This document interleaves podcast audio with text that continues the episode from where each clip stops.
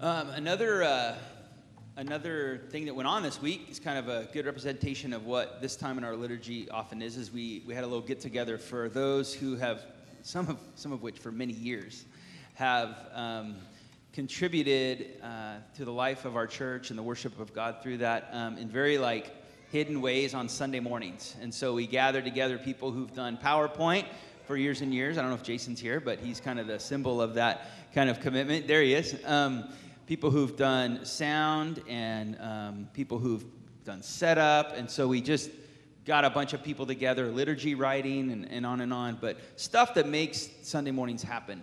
Um, and each week we're trying to just highlight some different ways that people participate in the life of God through, through Mountainside and through the work of Mountainside. And so these last number of weeks we've been talking a lot about um, seeking justice and different ways that people seek justice um, as a part of uh, our work together. And in a couple weeks, we're going to focus in on some uh, work around immigration. I, please, please come out July 9th. It's going to be a great Sunday. Um, but today we want to give a little bit of space for a couple of people who have contributed in some really significant ways over the years. And we're going to have a big potluck to celebrate them uh, at, the end, at the end of this. But I'm sitting here and Alicia, I'm watching Tiago right next to you, and I'm remembering when Alicia started the first ones and twos group by um, organizing holders, um, holders of babies in the community center, and those babies were Luke and Leah and Taylor, who are not babies anymore. Um, but uh, your contribution in, in so many ways, Alicia, through your writing and your prayers and um, and stuff like that has been awesome. She also organized what we called back then like community celebrations or something. And those have kind of morphed into membership gatherings and some things like that. And um, all that started with some of your, your insights and, and hopes for our church. So thank you very much. And then Craig, um, you know, I thought of theologian. His Craig, your, your, your, the, your, this is the obvious one. Your vision of theology and who God is and God in Christ is, it's an understatement to say that that has been a, uh, an impact um, for us and, and God's grace for our church. Um, sometimes it keeps us up at night, but maybe that's a good thing. Um, but also, Craig is probably the one who has invited more people to our church than anybody else. And so, complain.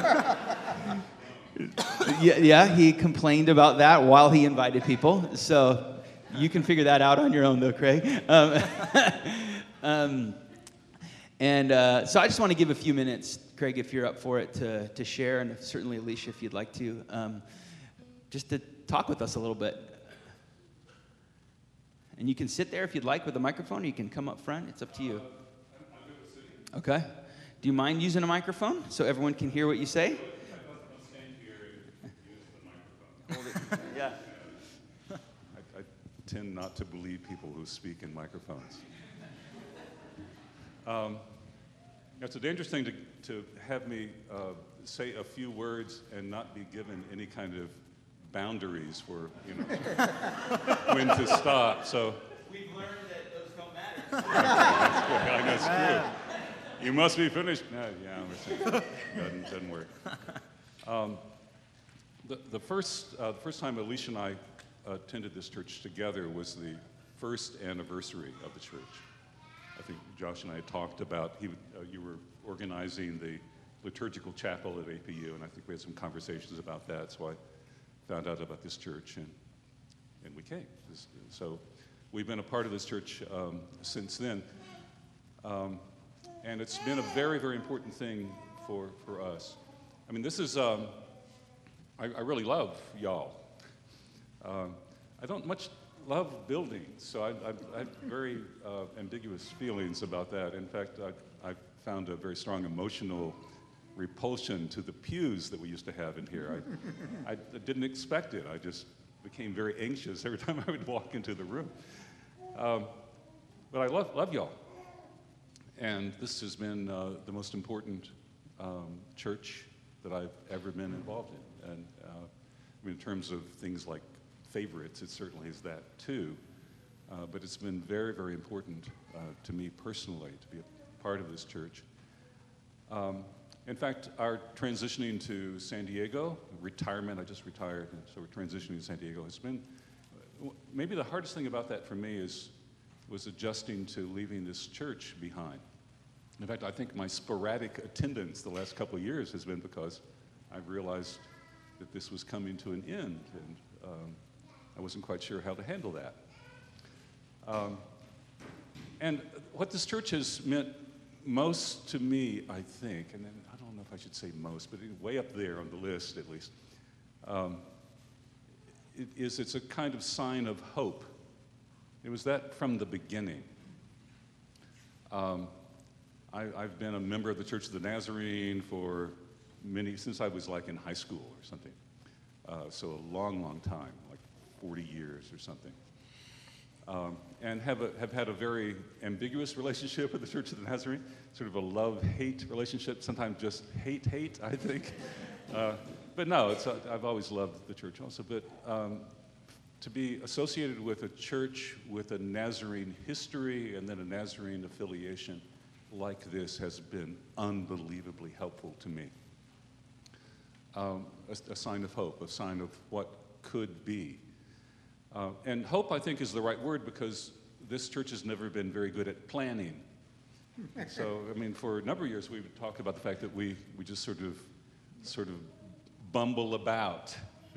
And I think that's a very wonderful thing. I mean, it's, uh, it becomes at least an implicit trust in the leading of the Holy Spirit, that the Holy Spirit does something with our, you know, sort of faltering attempts to do things. Um, it, it is also, it's been a place that has given me hope for the work of the church. Um, I mean, it was, it, it, was just very nice being a part of a, a church, especially with a Nazarene Association, um, that was not overtly politically right wing. uh, I mean, not because I consider myself to be a progressive or something. I actually pretty much despise that term. Uh, but to find that a certain kind of American ideology was not dominating this place, and, and never has. Now, there have been moments when I've been worried that a progressive American vision was, in fact, going to sort of take over here. And I, but I just don't think, I still have a very strong hope that that will never be the case, that it'll never be about some ideology, some social theory, some set of values, but will be finally about a body of people following Jesus to the outcasts of the world. And if that looks progressive sometimes, that looks conservative sometimes, that, that's okay, as long as we don't get stuck in any of those places. Uh, and the, the reason we're moving, I think I'll be finished soon. the, the, the reason we're moving um, is because a, a, few years ago, I, I had, very few years ago, I had open heart surgery, and it became, became clear to me that in times when Alicia or I um, is um, incapacitated, that we needed to be very close to our children. And we have two children in San Diego, and so we, uh, I just sort of decided that, you know, if, if I were to go down again, you know, that Alicia would need somebody right there all the time. And so we're going to San Diego. Plus, we love our children, you know, and uh, we have grandchildren there too. Uh, frankly, my, our going to San Diego to be near our children has been troubling to me in a number of ways. And I projected that trouble on this church, I think, a few times in the last few years. Uh, my fear that a church will be absorbed into an American subculture has been very prominent in my whole adult life, in all of my theological work. Um, I have feared over and over again, because I've seen over and over again, a local church becoming just another kind of extension of some American subculture without realizing, without remembering the radical nature of the gospel, the fact that the gospel disturbs all cultures and subcultures. And um, one of the, I think, most sort of subtly harmful uh, aspects of contemporary America is a weird obsession with family. And it's in part because family has just been falling apart like left and right for decades in America. But we have become obsessed with family.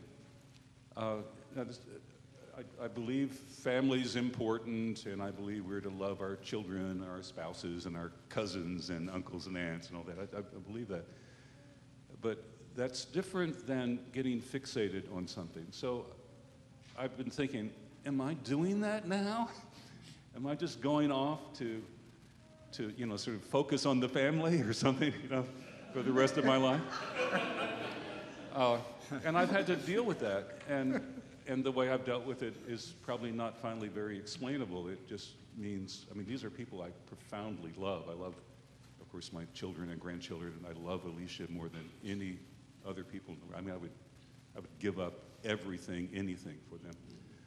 Uh, but what has come down finally for me is, uh, and th- through a great deal of thinking, meditation, and prayer, that um, what I've taught all these years, which is that we are not to love in general, we are to love the people we see, means finally that even apart from my affection for my family, they are the people I see, and I am to love them, no matter what it looks like. If it looks like, you know, I'm becoming just another sort of nuclear family advocate or something, it doesn't make any difference. They are there for me to care for, and I will care for them. And so, the, the last years of my life, I'm hoping will be, and who knows what kinds of twists and turns might occur, but I'm hoping that I will devote my life in a new way, in particular to Alicia, who's had to, to bear my academic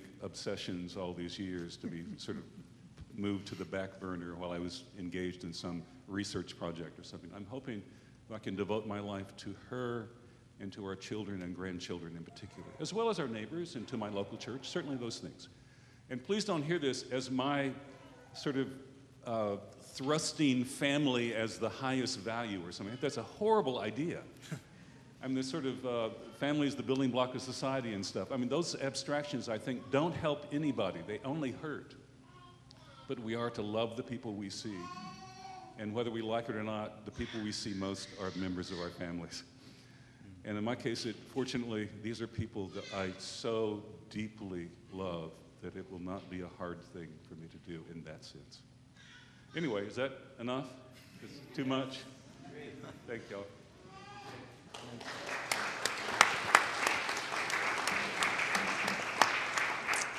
When we gather at the potluck, we'll, we'll get the food out. We, we ordered some tacos from Tacos Ensenada because that's some of the Keen's favorite. And we're hoping that all of you, what's that? Lots of tacos. So come, even if you didn't bring anything, come. And if you did bring something, that will supplement um, what we've got.